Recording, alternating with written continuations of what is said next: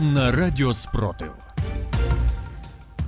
Вітаю в студії Радіо Спротив. Працює Єва Френделіх. Сьогодні 24 квітня, 425-й день повномасштабної війни, коли Україна захищає себе та весь цивілізований світ від російської агресії.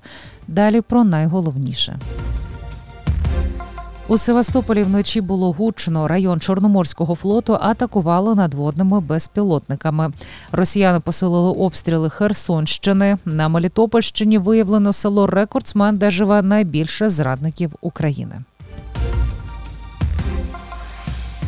Український військовий Роман Кашпур, який втратив на фронті ногу, пробіг лондонський марафон. Ветеран подолав на протезі 42 кілометри, зібравши кошти на допомогу пораненим бійцям. Роман втратив ногу у 2019 році внаслідок підриву на ворожій міні, але це не заважає йому встановлювати рекорди та надихати інших.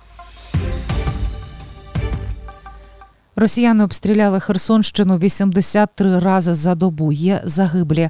Випустили 412 снарядів з артилерії, РСЗВ, мінометів, танків, безпілотників та авіації. Саме місто росіяни атакували тричі, випустивши по місту 13 снарядів.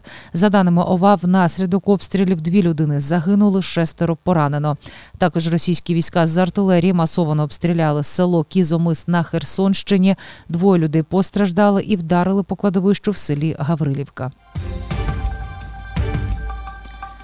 За даними генштабу ЗСУ на окупованій частині Запоріжжя місцевих лікарів Бердянська, які отримали паспорти Російської Федерації, змушують ставати на військовий облік. У разі відмови погрожують звільнити з роботи. Російські окупанти заявили про атаку на флот у Севастополі надводними безпілотниками. Так званий губернатор окупованого Севастополя каже, що окупаційні сили нібито знищили один дрон, а другий вибухнув сам. За його словами, жодні об'єкти нібито не були пошкоджені. Під Москвою впав безпілотник з вибухівкою. Про це повідомляють російські місцеві канали, а також пропагандистські змі ТАСС із посиланням на російських силовиків. Як пишуть, його знайшли в лісозмузі у Богородському окрузі Підмосков'я. У Бердянську російська окупаційна влада намагається вивести викрадене збіжжя, завантажуючи його на вантажні судна Росії. Про це повідомляє генштаб ЗСУ. У порту окупованого міста вже друге за тиждень російське судно завантажується краденим зерном. Журналісти виявили село, де проживає найбільше колаборантів в Україні. Одним із рекордсменів за кількістю колаборантів є село Семенівка у Запорізькій області. Про це повідомляє видання Рія Мелітополь.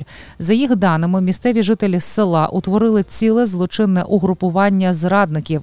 Очолюють його колишні співробітники Семенівської сільської ради, а нині представники місцевої окупаційної влади.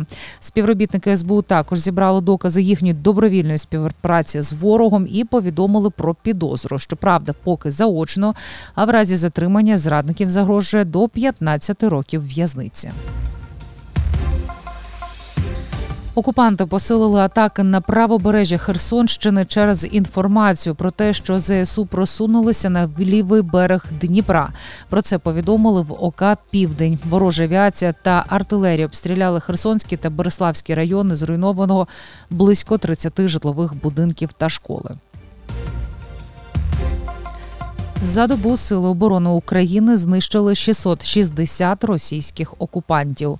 Більше за новинами слідкуйте в телеграм-каналі Радіо Спротив. З вами була Єва Френделіх. Зігріваємо один одного любов'ю. Віримо в сили оборони України, і все буде Україна.